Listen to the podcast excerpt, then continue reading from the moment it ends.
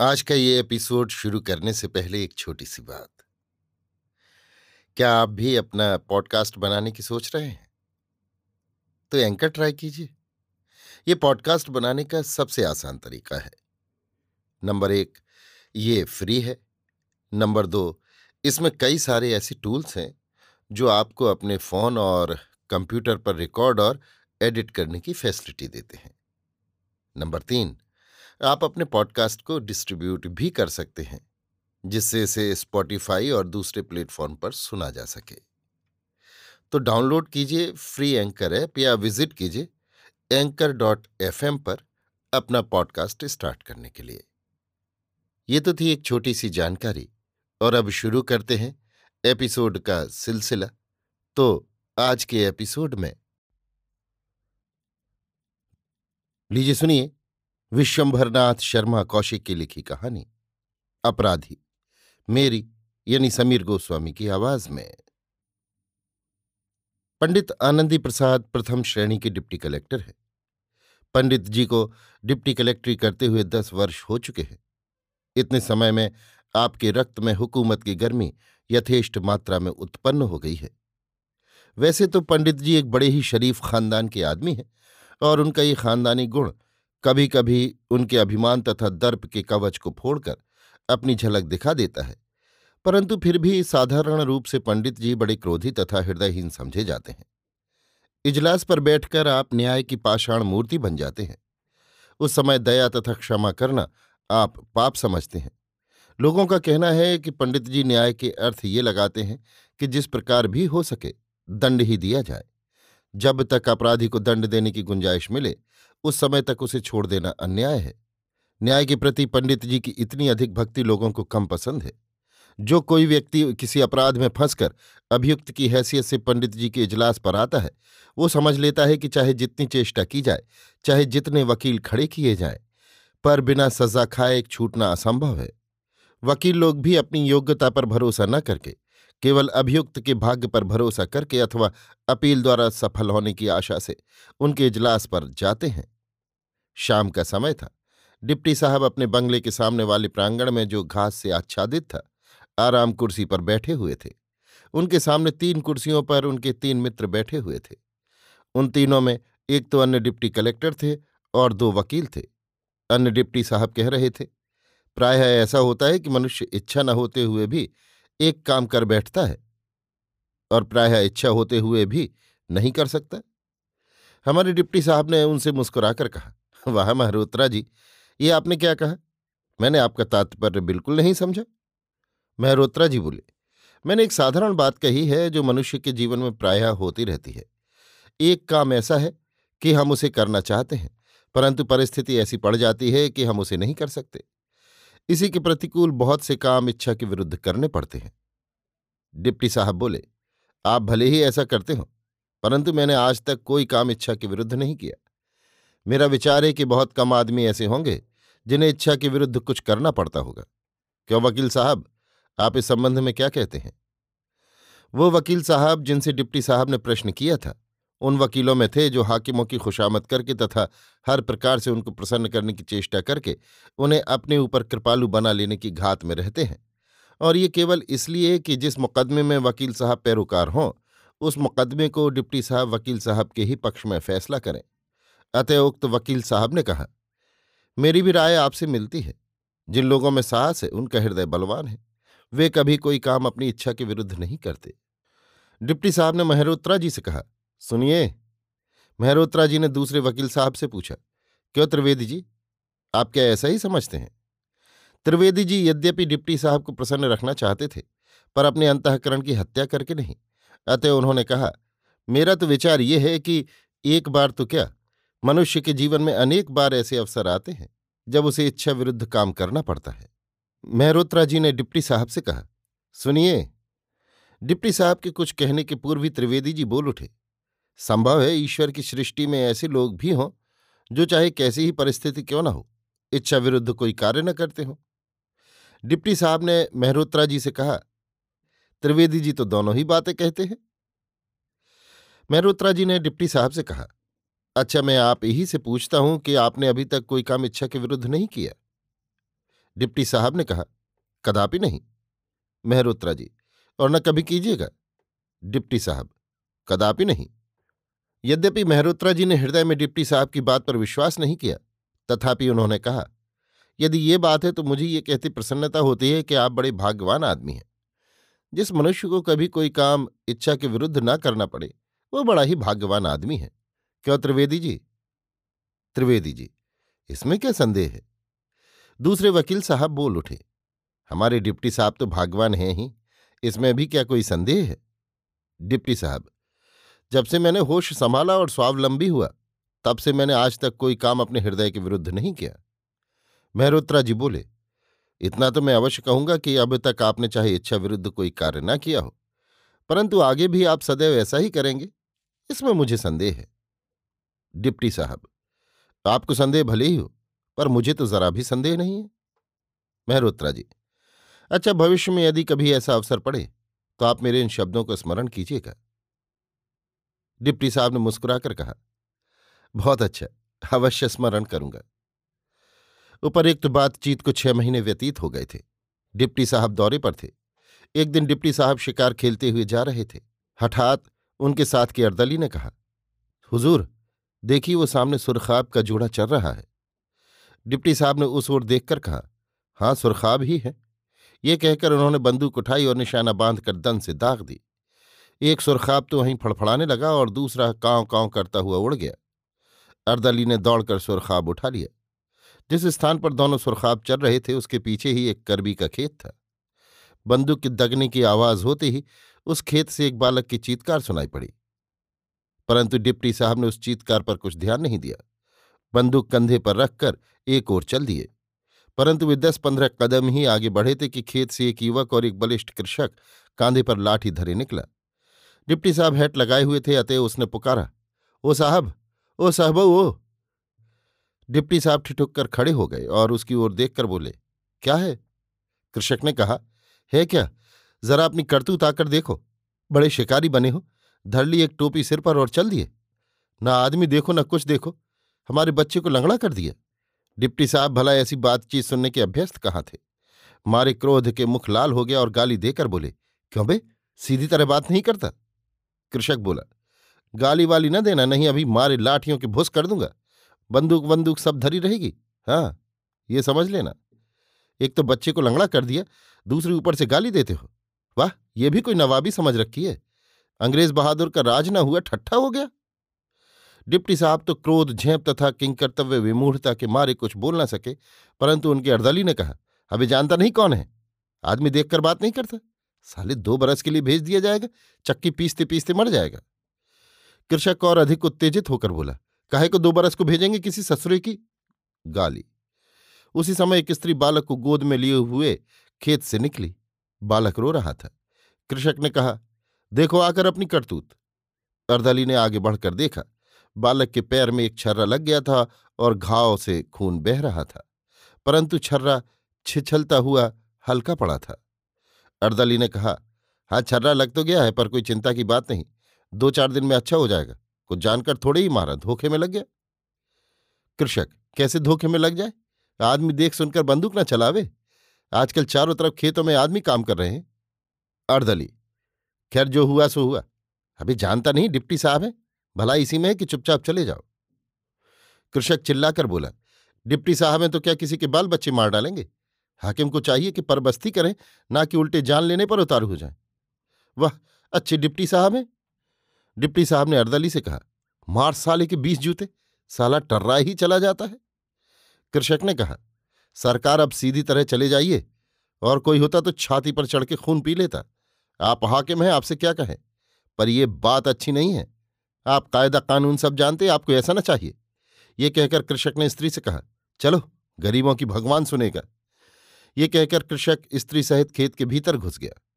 Deputy साहब खून पीकर रह गए। बस चलता तो उसे गोली मारते थे पर हृदय में इतना साहस कहाँ था?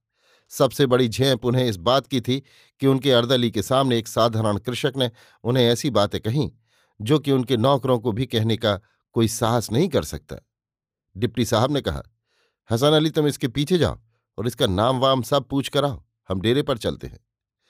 हसन अली ने कहा, बहुत अच्छा। डिप्टी साहब डेरे की ओर लौट पड़े। डिप्टी साहब डेरे पर लौट आए। उस दिन उन्होंने मारे क्रोध, ततक्षोभ के भोजन न किया। उन्हें यही धुन थी कि जिस तरह बने, उस किसान को जेल भेजें। उस समय उन्हें यह ध्यान नहीं था कि पहला अपराध उन्हीं का था और वो ऐसा अपराध था। कि जिस पर उन्होंने कानूनन दंड मिल सकता था।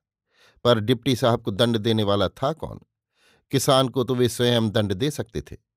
इस समय डिप्टी साहब की उसी भेड़िए किसी दशा थी, जिसने बकरी के बच्चे को खाने के लिए उसे हर प्रकार से दोषी प्रमाणित करने पर कमर बांधी थी। निश्चित समय पर हसन अली उस किसान का नाम ग्राम पूछ कर आ गया। हसन अली से सब बात जानकर उन्होंने उसी समय थानेदार को बुलवाया और उससे कहा देखो, चौबीस घंटे के अंदर उस किसान का किसी जुर्म में चालान करके उसे हमारी अदालत में पेश करो। थानेदार ने कहा, हुजूर उसके बाप को मैं अच्छी तरह जानता हूँ, वो अपने गाँव का मुखिया है, बड़ा शरीफ आदमी है, उसका लड़का अभी जवान आदमी है, वो भी भला आदमी है। न जाने उसने हुजूर को कैसे नाराज़ कर दिया? डिप्टी साहब ने कहा यह हम कुछ नहीं सुनना चाहते, जो हम कहते हैं वो कीजिए। थानेदार ने कहा, जो हुक्म ये कहकर थानेदार बाहर आया और उसने अर्दली से पूछा, क्यों भाई, हसन अली क्या मामला है? सरकार उस गरीब पर इतने क्यों नाराज़ है? हसन अली ने सब कच्चा चिट्ठा सुनाया। थानेदार ने कहा, इसमें ज्यादती तो डिप्टी साहब ही की थी। उस बेचारे का क्या कसूर था?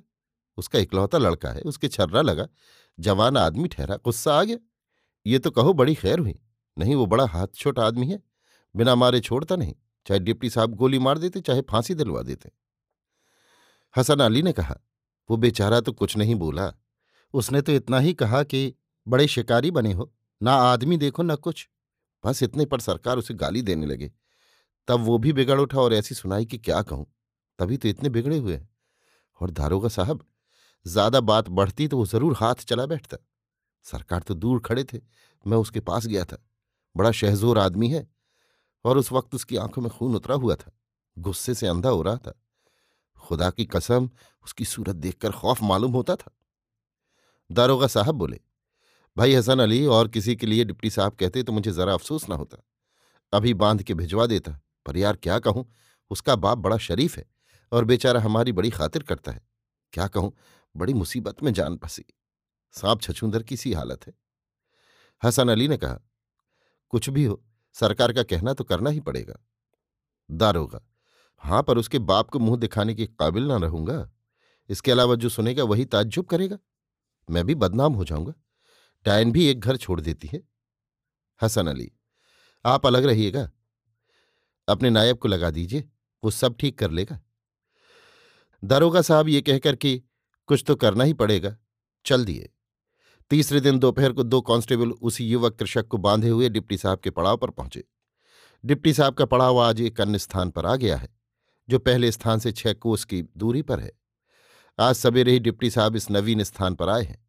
पड़ाव एक कामों के बहुत बड़े बाग में पड़ा है। बेगार में पकड़ बुलाए गए देहाती डेरे खेमे खड़े कर रहे हैं। गाड़ियों पर सामान लदा चला आ रहा है। दौरे में प्रायः डिप्टी साहब अपने बाल बच्चे अपने साथ रखते हैं। इस बार भी बाल बच्चे साथ साथ हैं। उनके लिए एक बड़ा पर्देदार डेरा अलग खड़ा किया जा रहा है। खाना अलग बन रहा है। उधर पेशकार साहब की पूरियाँ तली जा रही हैं। घर पर जौ बजड़ा खाने वाले सिपाही प्यादे भी दौरे पर दोनों समय तरपूरियों पर हाथ साफ़ करते हैं। पेशकार साहब भी साल भर की दौरे ही पर खा लेते हैं।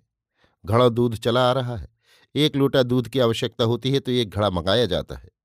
किसी चपरासी को किसी चीज़ की आवश्यकता हुई, उसने तुरंत उस गाँव के जमींदार से कहलवा भेजा, अमुक चीज़ भेजो। जमींदार ने वो चीज़ तुरंत भिजवा दी। वो क्या जाने कि किसने मंगवाई है? वहाँ तो जो कुछ आता है सब डिप्टी साहब के लिए।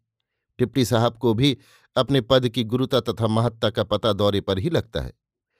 भला से भला आदमी क्यों ना हो? जहाँ डिप्टी कलेक्टर की हैसियत से दौरे पर गया, बस फिर क्या है? वो यही समझता है कि इतने संसार का ईश्वर मैं ही हूँ। चाहे जिसे मारूं, चाहे जिसे जिलाऊं।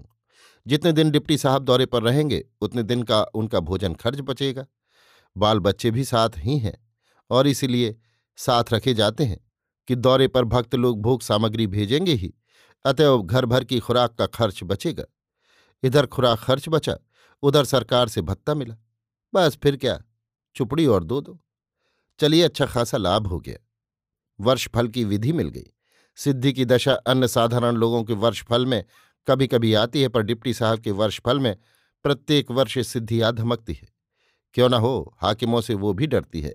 उधर जिस गाँव में डिप्टी साहब पहुँचे हैं, उस गाँव के निवासियों की दशा क्या कही जाए? वे यही समझते हैं कि यमदूत आ गए। वे सोचते हैं कि जो कुछ बाल बच्चों के खाने के लिए रखा है, डिप्टी साहब की नज़र कर देंगे।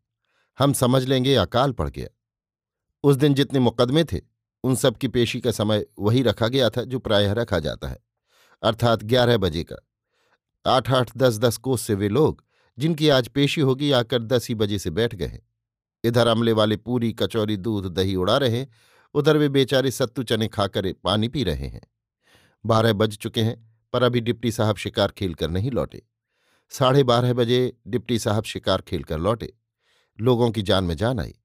एक ने चपरासी से पूछा, अब तो डिप्टी साहब आ गए हैं, अब तो इजलास लगेगा। चपरासी ने देहाती को घूर कर देखा और बोला, तुम्हारे बाप के नौकर हैं ना, जो अभी इजलास पर बैठ जाएँगे। कुछ खाएँगे, पियेंगे थोड़ी तुम सवेरे ही दो सेर धमक कर चले होगे। उन्होंने अभी तक कुछ खाया भी नहीं। देहाती बेचारा चुप रह गया। उस बेचारे को क्या मालूम कि डिप्टी साहब सवेरे चाय और हलवा उड़ाकर शिकार खेलने निकले थे। साढ़े बारह बजे डिप्टी साहब लौटे। खाते पीते दो बज गए। इधर सब लोग पड़े आँखें सेक रहे हैं। उधर डिप्टी साहब खाना खाकर लंबे लेट गए। जिन बेचारों को आठ कोस लौट कर घर जाना है, वे बार बार अस्ताचलगामी सूर्य की ओर देख रहे हैं। ज्यों ज्यो सूर्यदेव पश्चिम की ओर खिसकते हैं त्यों त्यों उनका हृदय नीचे बैठता जाता है। ये सोच रहे हैं जल्दी छुट्टी मिल जाए तो चिराग जलते जलते घर पहुँच जाएँगे, नहीं तो बेमौत मरे। जाड़ों के दिन ठहरे। पास इतना कपड़ा नहीं कि आम के बाग में रात काट सकें। इसके अतिरिक्त यदि शाम को घर पहुँच जाएँगे तो सवेरे ही से अपना काम कर सकेंगे। यदि कल सवेरे यहाँ से चले तो दिन भर खराब जाएगा। इसी सोच विचार में बैठे हैं। तीन बज चुकने के पश्चात खबर मिली कि डिप्टी साहब आते हैं। डिप्टी साहब आते हैं।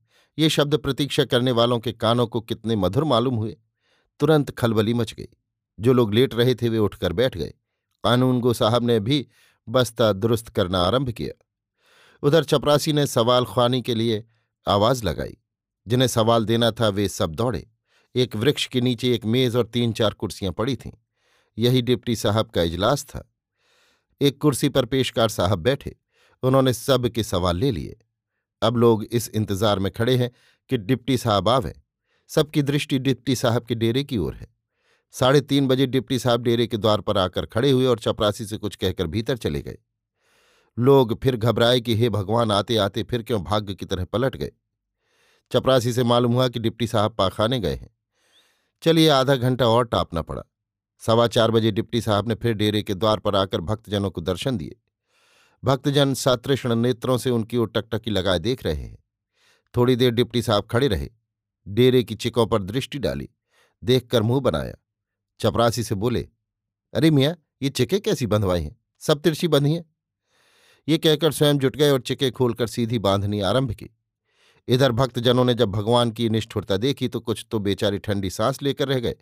कुछ भक्तों ने कहा, ले बैठे हैं, आज रात भर तुम्हारे बाप को चुनौती है, चाहे जय बजे आओ। कुछ ने गालियाँ देनी आरंभ की।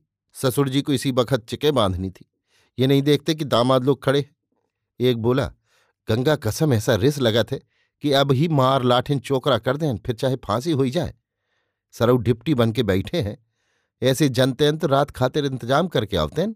सरऊ बाप का तो ग्यारह बजे से बुलाए के बिठाए लिहिन है और अब अपना चिकन में लाग है। चोर कहूँ का?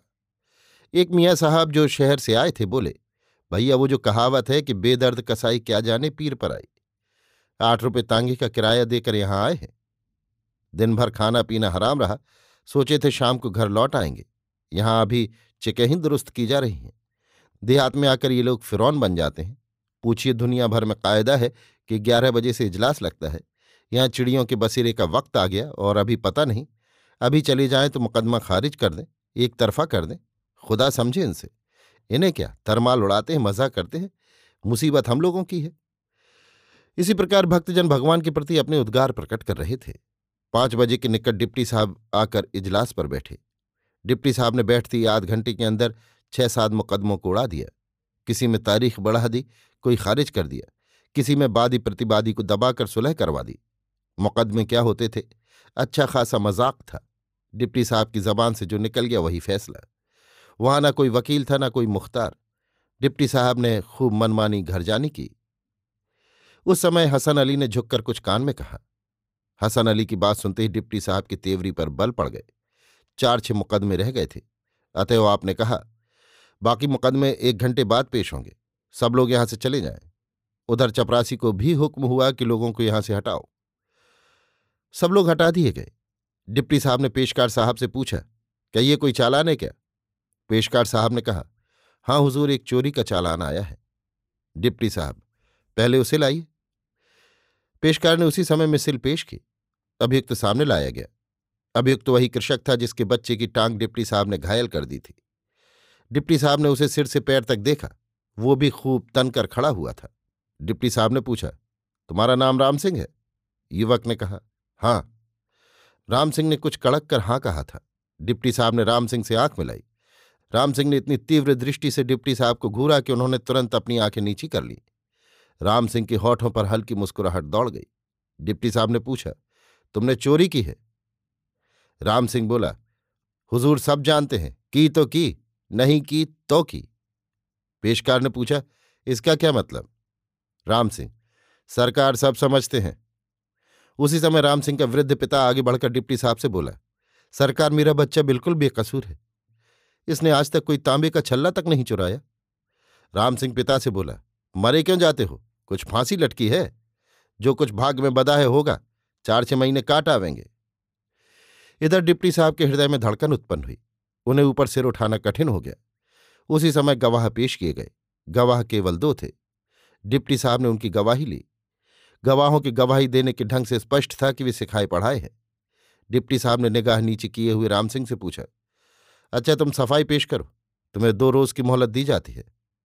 राम सिंह ने कहा मुझे सफ़ाई वफाई कुछ नहीं देना है। जो हुजूर का जी चाहे सो करें। पेशकार ने कहा, क्यों सफ़ाई क्यों नहीं देते? राम सिंह, काहे की सफ़ाई दें? कुछ बात भी हो? डिप्टी साहब राम सिंह की बातचीत के ढंग तथा उसकी निर्भीकता से घबराए कि कहीं ऐसा ना हो कि ये सब साफ़ साफ़ कह चले तो किरकिरी हो, क्योंकि लाख हटाए जाने पर भी कुछ लोग खड़े इस मुकदमे को सुन रहे थे। अतः उन्होंने तुरंत कहा अच्छा परसों फैसला सुनाया जाएगा। कांस्टेबल राम सिंह को ले चले। राम सिंह अकड़ता हुआ चला गया।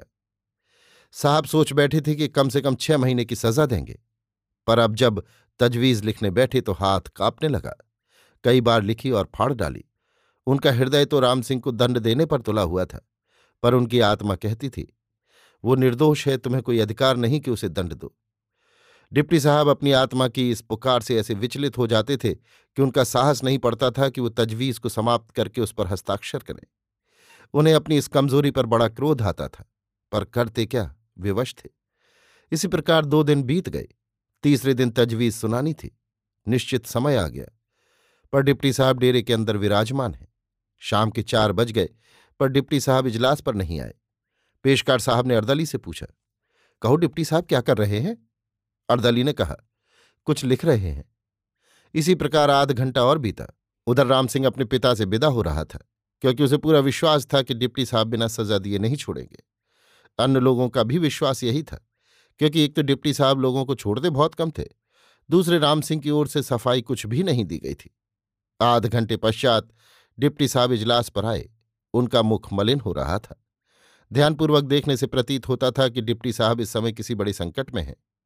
इजलास पर आते ही उन्होंने पेशकार से कहा, राम सिंह को बुलवाओ। राम सिंह बुलाया गया।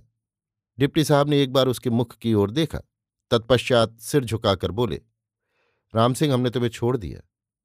राम सिंह आवाक हो गया। उसके मुँह से बात नहीं निकली। कांस्टेबलों ने तुरंत उसकी कमर से रस्सी और हाथों से हथकड़ी निकाल ली।